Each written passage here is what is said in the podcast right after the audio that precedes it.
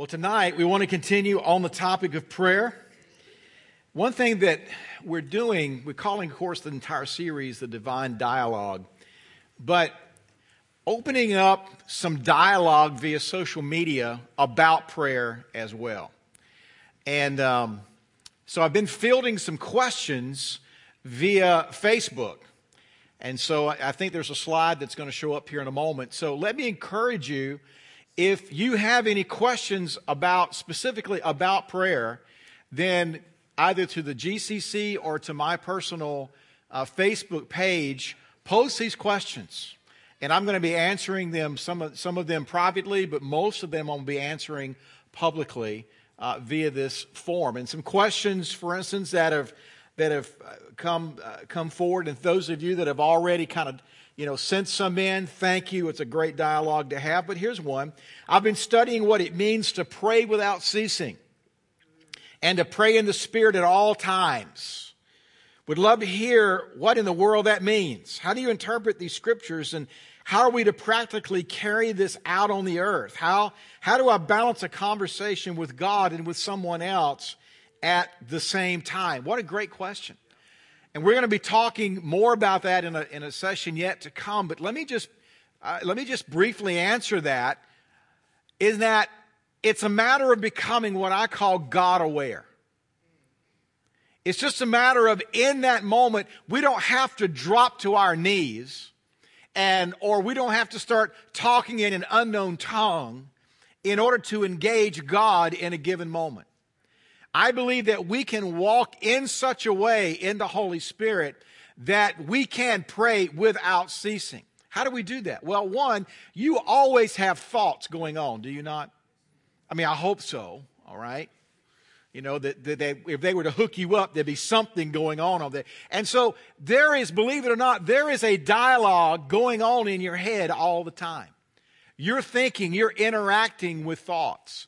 And yet it's in that place of your imagination. This is the place where God engages us anyway. We don't have God engage us with a theophany, with God just appearing or angelic visitation. We hear God in the realm of our what? Our spirit, our thoughts.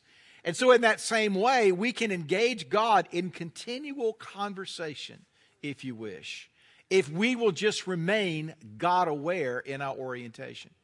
And you can do that whether you're walking through the Costco, whether you see something on the news. It's a matter of, well, I need to jot that down and pray about that later. Why not right now? Why not just, why not just have a dialogue with God in that very moment as somebody is drawn to your attention? That you pray for them. If you don't even engage them, you can pray for that individual in that moment. That's how we can literally pray without ceasing. And, no, and, and the what you're doing on the outside may not ever change. And yet you are in a divine dialogue. This is what I believe that that means. Some other great questions that came, but for the sake of time, I won't answer publicly tonight. But let me encourage you, let's engage in a forum via social media about this topic. Amen? Well, let's review for a moment. Two weeks ago, we talked about the practice, or three weeks, the practice of prayer. And you can go back.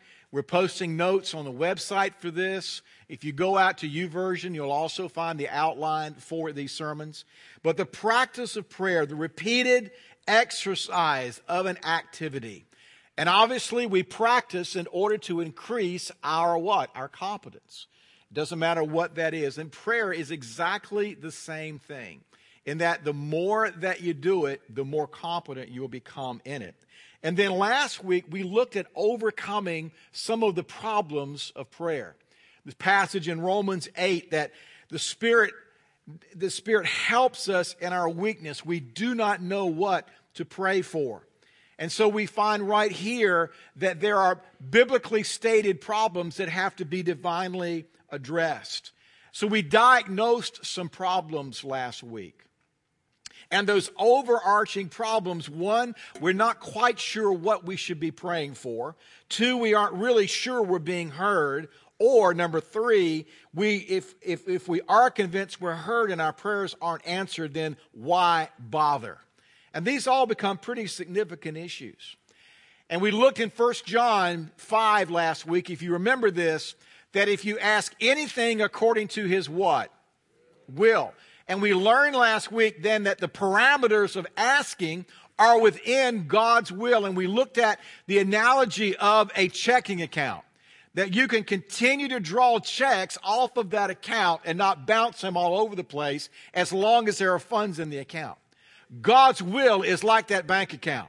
And as long as we are writing checks, making requests, as long as God's will is evident in that account, guess what? Those prayers are answered. That's how that, that's how we interpret that passage. And then the posture or the position with him, which is exactly what we're going to be looking at tonight. And tonight we are indeed looking at what I'll call the posture of prayer. The posture of prayer. You know, there's, there's, um, around the country right now, there are a number of prayer movements and men and women that have led those prayer movements. And you can go into certain settings now and you find some people and they, they, they've developed some mannerisms when they pray. You know, you can go into certain, certain church settings or certain church cultures and you'll find certain mannerisms as to how people approach their worship. You can go into certain churches and people approach their worship very stoically. You have other churches that they perhaps express their worship just a little bit more overtly. They may raise their hands or something. Then you have the other end of that spectrum where you better step back because people are going to be in a dead run and they'll take you down if you're not careful. You have to be very environmentally aware as to what's happening in that moment. And it doesn't necessarily make one better than the other. They're just different depending on what that expression is. It's the same thing with the postures of prayer. But it's funny that many times in sort of in the inter, one of the, one of the intercessory movements in our country, you see folk when they pray and they rock. Have you, have you ever seen this? They, they kind of rock back and forth a little bit. Or when they sit in a chair, they, they rock back and forth. And, and it, it looks like that this is a sign of the anointing. All right? And so people have sort of adopted this as, well, this is what prayer must look like, or this is what it must look like when the Holy Ghost comes upon you. But someone asked the individual whereby which this entire sort of school or camp came from, why do you rock when you pray?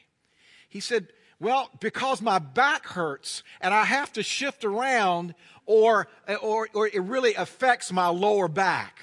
And so what's become now an entire movement, hundreds of thousands of people that think this is what it looks like when you pray was originated from one guy just trying to get comfortable when he sits. But that's not the posture that I'm talking about tonight.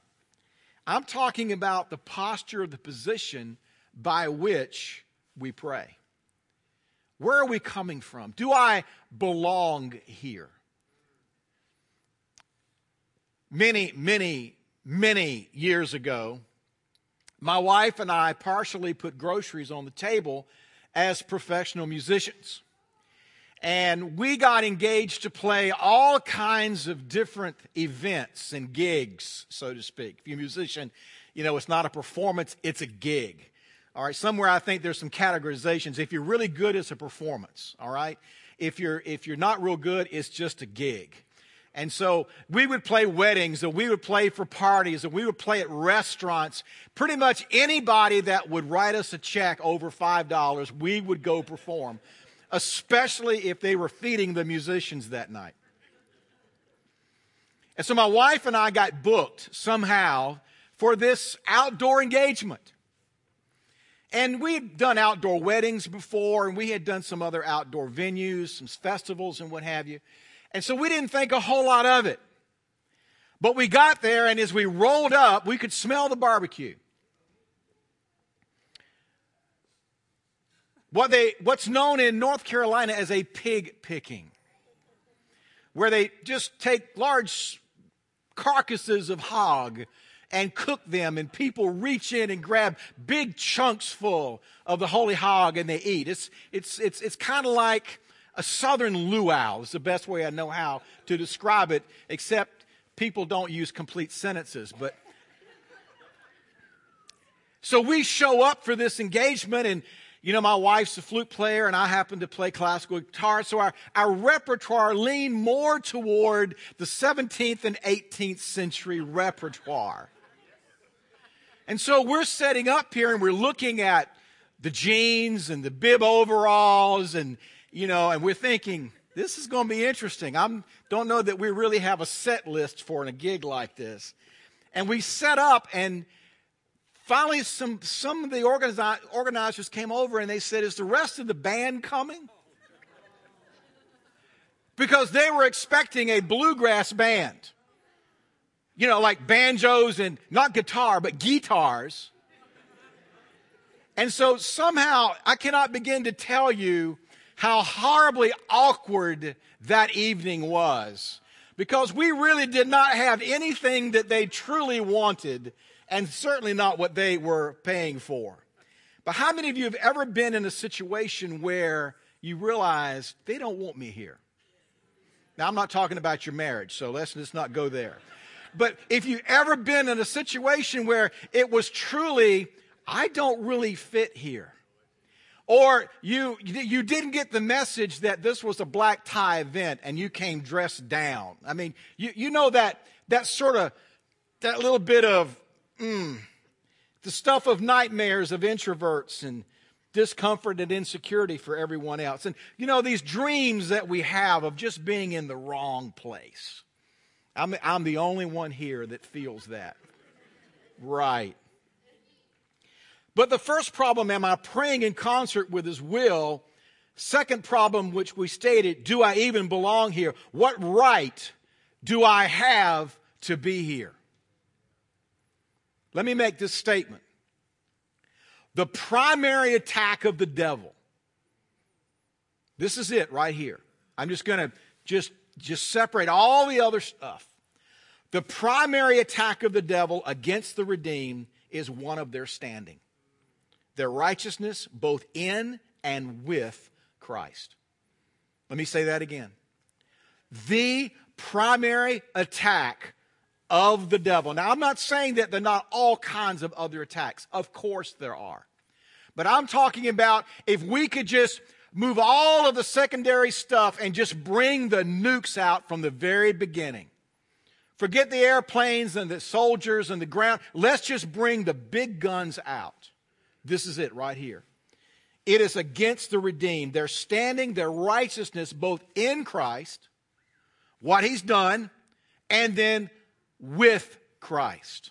By what right are you here? And this attack extends to most every aspect of our lives, spiritually and emotionally. See, not knowing we're okay in a given situation, first of all, it leads to insecurity, does it not? I mean, we're showing up for a bluegrass gig playing chamber music from the 18th century. I mean, that will make one a little bit insecure to say the least. But then a wrong inwardness and self awareness. Because you begin to realize, hmm, I, am not sure. I'm not sure I really belong here. Did, did, am I, am I supposed to be here right now? It's kind of like stepping into the wrong meeting or wandering up to a conversation and all of a sudden people stop talking or their voices change and you realize, ah, this is not for me but it also leads to condemnation. Paul in Romans chapter 7 spends the vast majority of the chapter talking about his condition, talking about all of those things that he shouldn't be doing, but he does anyway, and then vice versa. And this is not some novice believer stumbling into the faith. This is the author and the architect of most of the New Testament. The book of Romans, his, his, his magnum opus, if you wish, talking about how he's still struggling in himself. Aren't you glad the writers in Scripture were honest? Boy, that's helpful for me. But then coming out of this missive in Romans 7, we roll into, into chapter 8, and this is what he writes. Therefore, When you see a therefore in Scripture, you always have to find out what it's there for. So there was something leading up to it that we have this conjunction. There is now no condemnation for those who are in Christ Jesus. Because through Christ Jesus, the law of the Spirit of life set me free from the law of sin and death. For what the law was powerless to do, in that it was weakened by the sin nature, God did by sending his own Son in the likeness of sinful man to be a sin offering. And so he condemned sin and sinful man in order that the righteous requirements of the law might be fully met in us, who do not live according to the sin nature, but according to the Spirit. Condemnation uniquely designed to draw us away from the very person, the very source by which our health and our healing is supposed to come. Both condemnation and conviction often point to some infraction, some point that's irrefutable. Yeah, I did that. The Holy Spirit being that agent, if you wish, that points out sin in our life. And it doesn't feel good.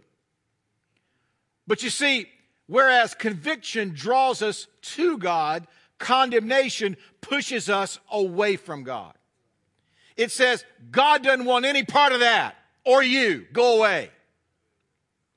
You see, conviction draws us toward the cross a place where there is forgiveness. Con- condemnation says it's no need for you to go there because there's nothing else for you there. Important that we understand the difference in these two things. Hebrews, the 10th chapter, verse, 10, verse 19.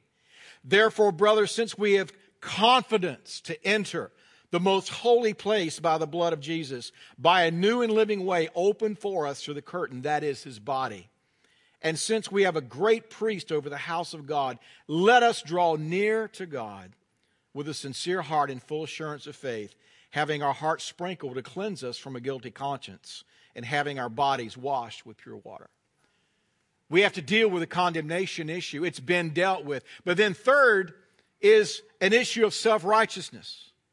Because if we cannot apprehend his righteousness by faith, we're really left with just two responses. One, we just quit trying.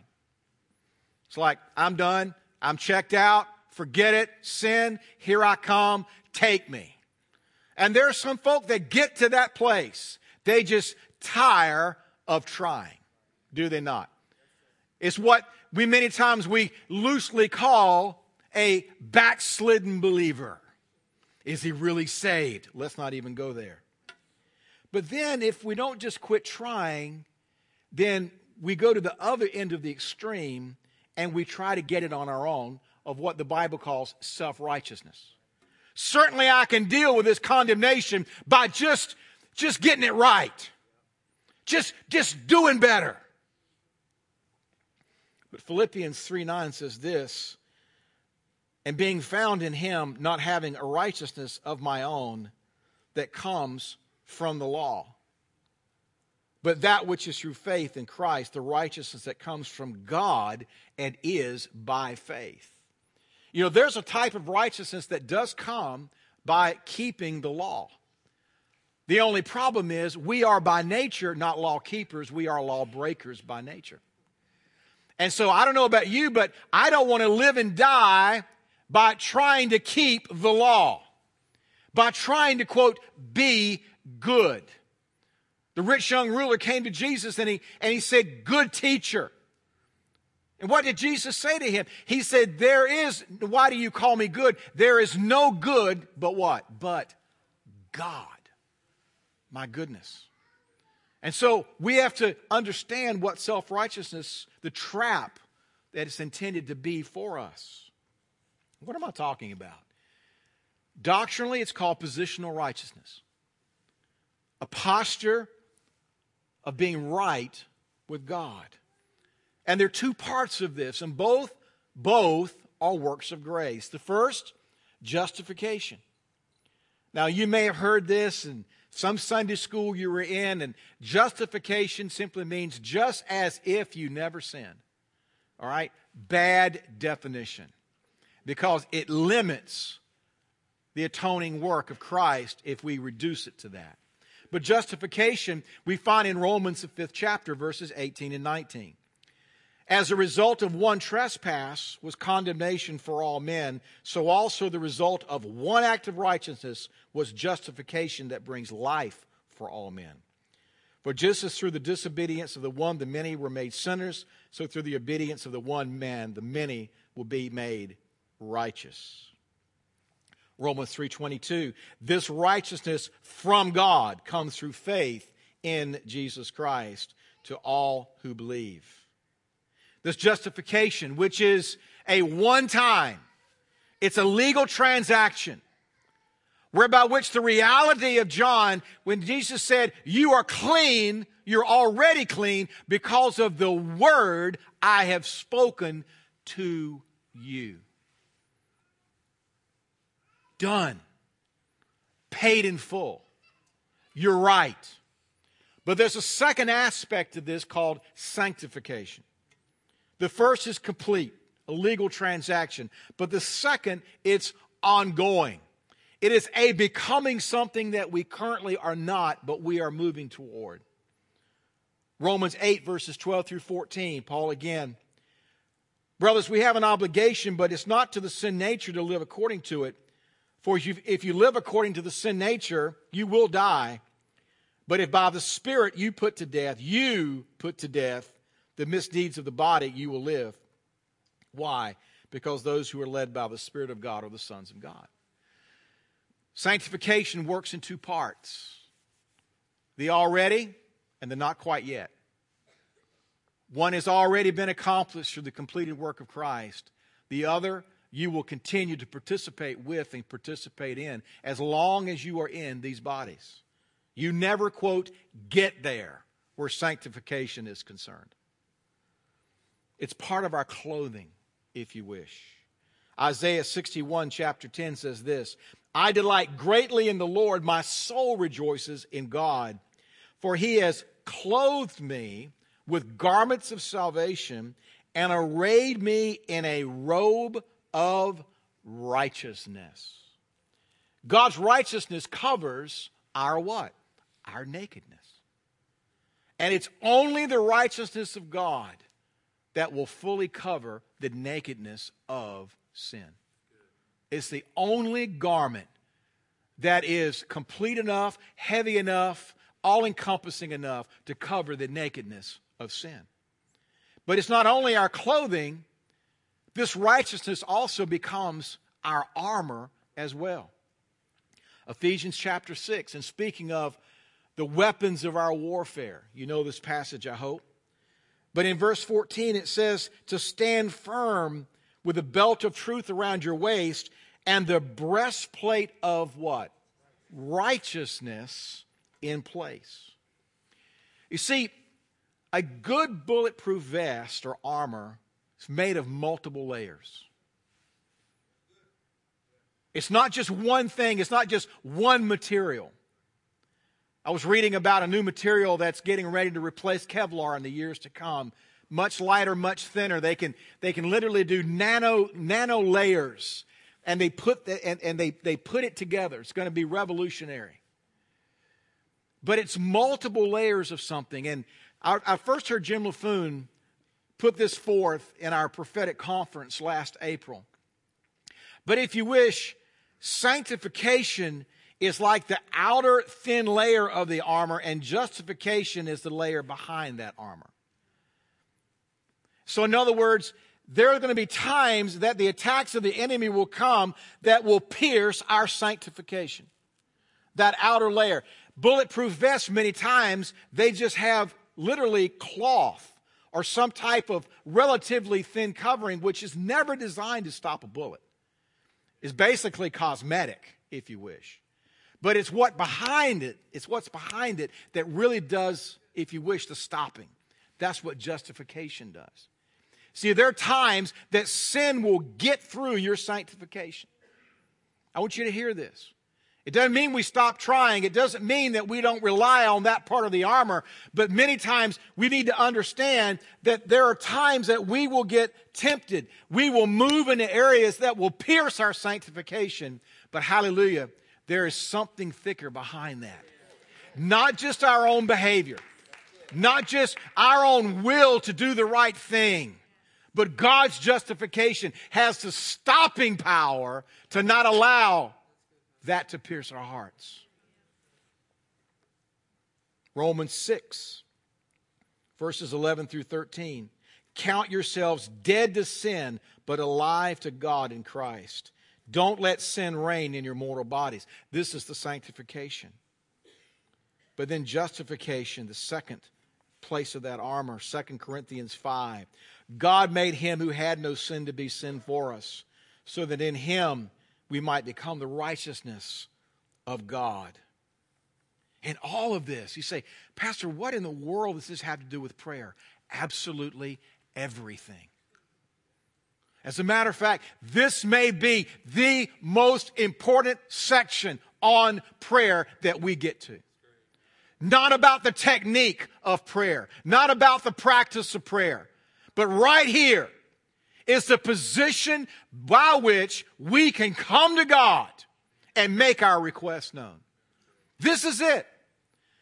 And let me just say to you, I really believe this is the ground by which any and everything we will ever do in God, if it's not built on this place, like the song says, everything else is sinking sand.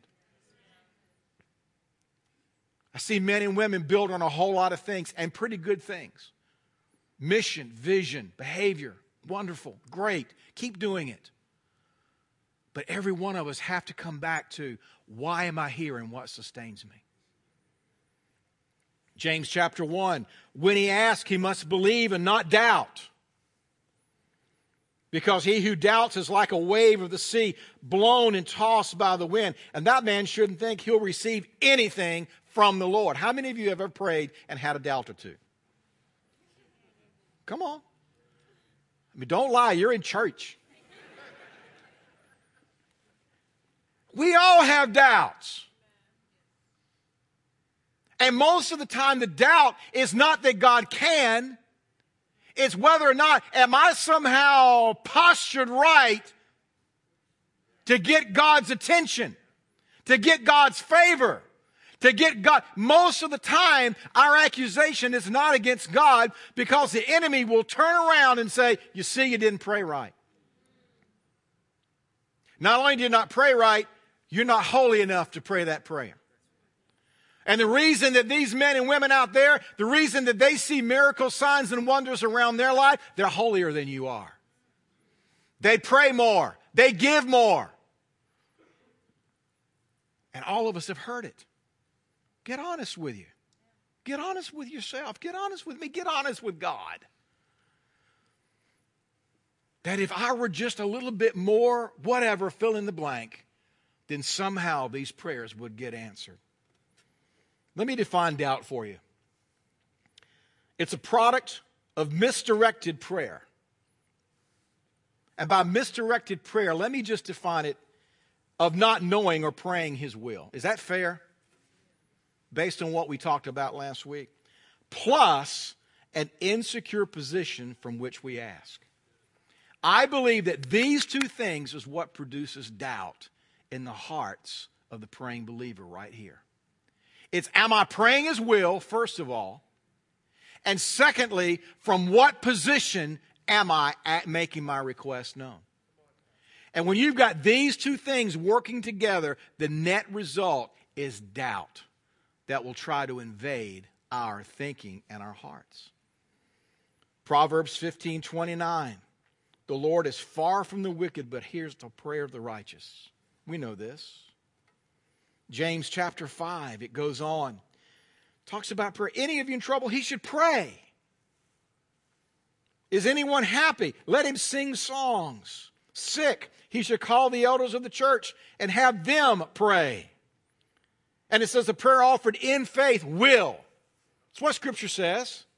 It will make the sick person well. Now, this is a problem which we'll talk about in another session.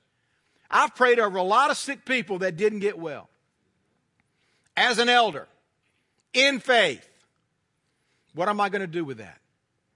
I prayed from sick people for sick people that not only didn't get well, they passed on and went to be with God.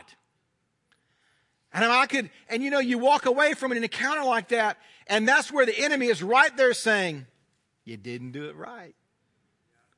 But it doesn't negate what this Bible says. Are you with me? For many years, I served with Pastor Jim Laffoon as his assistant pastor. And he and I would go to the hospital to do visitations. And this is not a, this is, prophets are a little bit twisted this way. But we're always kind of looking ahead. God, what are you doing in this situation?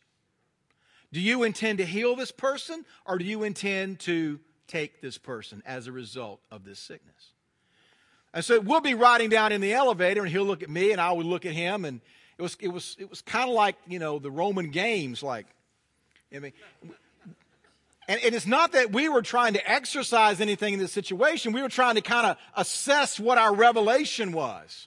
But you know what? It never mattered what we thought our revelation was. We continued to pray for healing for that individual until which time we presided over their funeral.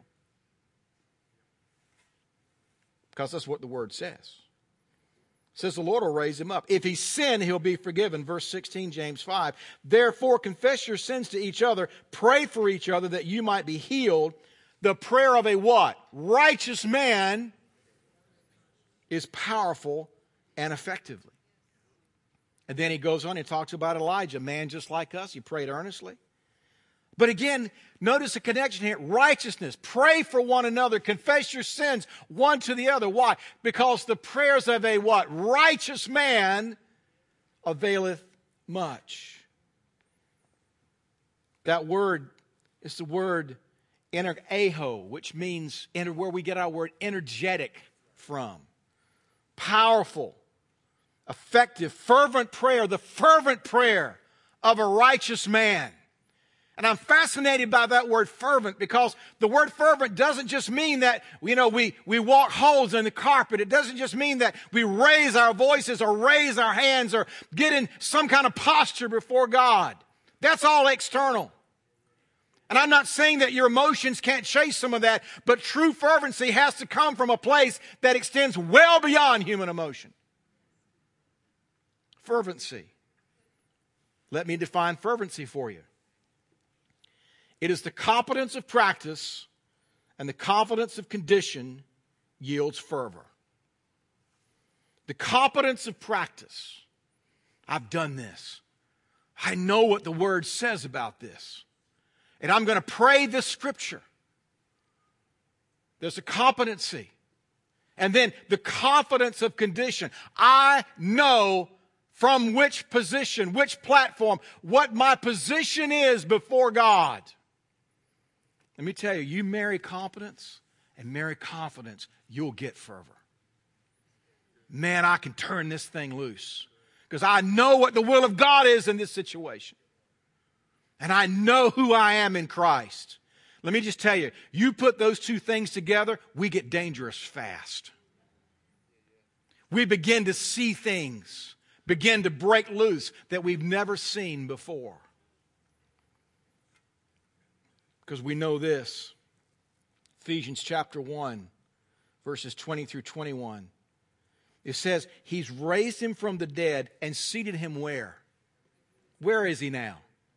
At his right hand. It's where he is and it's what he does. Romans 8, that he is making what? Intercession for us at the right hand of God. But I want you to consider just for a moment your placement in all of this as well. Colossians 3 1. You have been raised with Christ. Now, of course, this is speaking about a resurrection. This is what this scripture is about. But could I submit to you, just for the sake of putting a period on this message tonight, that even as Jesus is at the right hand of the Father making intercession, because he has every right as a perfect son to sit there. Could I submit to you tonight that you've been raised with Christ to sit with him in the same place? Making intercession with the Father because of what Christ has done for you as it involves righteousness. You have the same rights and privilege to be right there sitting with Daddy as Jesus himself. Not because of anything that you could ever hope to do or have done, but because of what Christ has done on your behalf. Let me just tell you this is Christianity 101. I mean, it doesn't get any more basic than this. God so loved, He gave. I mean, that might be a little bit more basic, but let me just tell you on the basis by which we do everything else throughout our, our entire Christian career, this is what it has to stem from right here. Is a deep, just gut wrenching reality of the righteousness of God that now courses through you. That you are right in Him and you are right to be with Him. It works together.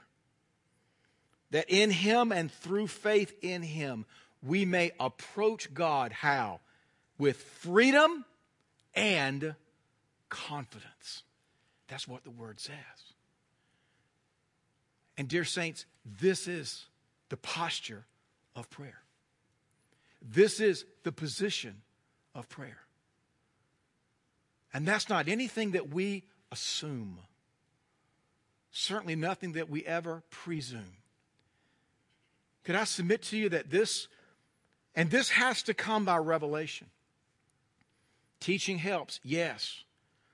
This word helps, yes, but somewhere this has to come where God comes and kind of opens a hole on the inside of you. And most of the time, the hole that He opens is one of abject failure on your part.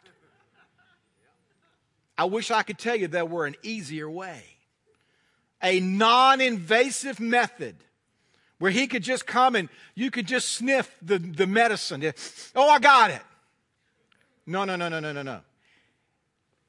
We get torn open through failure. Through the reality of our own sin and our own helplessness to do anything about it. And then God says, now I can begin to explain my righteousness to you.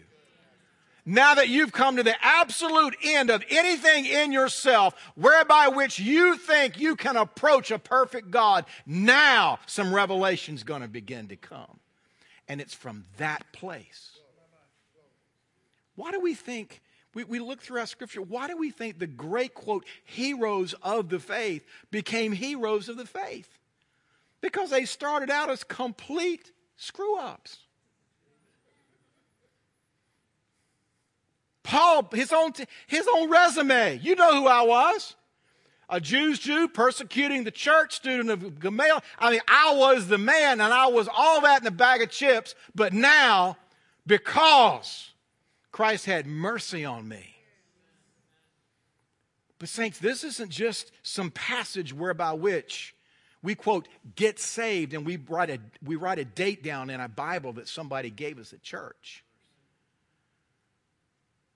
This is the air that we have to breathe every day every day. This is what informs our life. This is what our worship stems from. Oh, I don't have anything to worship God for today. Really? You've got to be joking me. You've got to be kidding because your little temporal thing is not getting touched as quickly as you want it touched. But the mere fact that you are not going to hell, the mere fact that you're not only not going to hell, but God has imputed his righteousness to you. And you can't get out of your seat and get your hands above your head. Let me just tell you, it's a lack of revelation. And I believe for most believers, I really don't believe it's a lack of appreciation. Because I think when that revelation hits us, I think we're so overwhelmed by it. We can't help but worship. We can't stop. And you see, this sets us apart from the angels. The angels don't have this righteousness. As a result, they don't have the same worship you and I have because they're not coming from the same place of redemption. Do you realize that the voice of a redeemed believer, worshiping God in the revelation of his, perfect, his perfection and righteousness, do you realize that voice soars above all else in heaven? Angels sing pretty good, it's a pretty decent choir. But when a believer comes to this reality, you're the voice, baby. It gets way on top. Let me tell you, it happens in worship, but it happens in prayer as well. Hear me. And if we're praying from any platform other than this one, let me just encourage you step off, step down, get off the train now, and come and ask God for the revelation of that which I'm sharing with you tonight. Amen? Amen. Pray with me.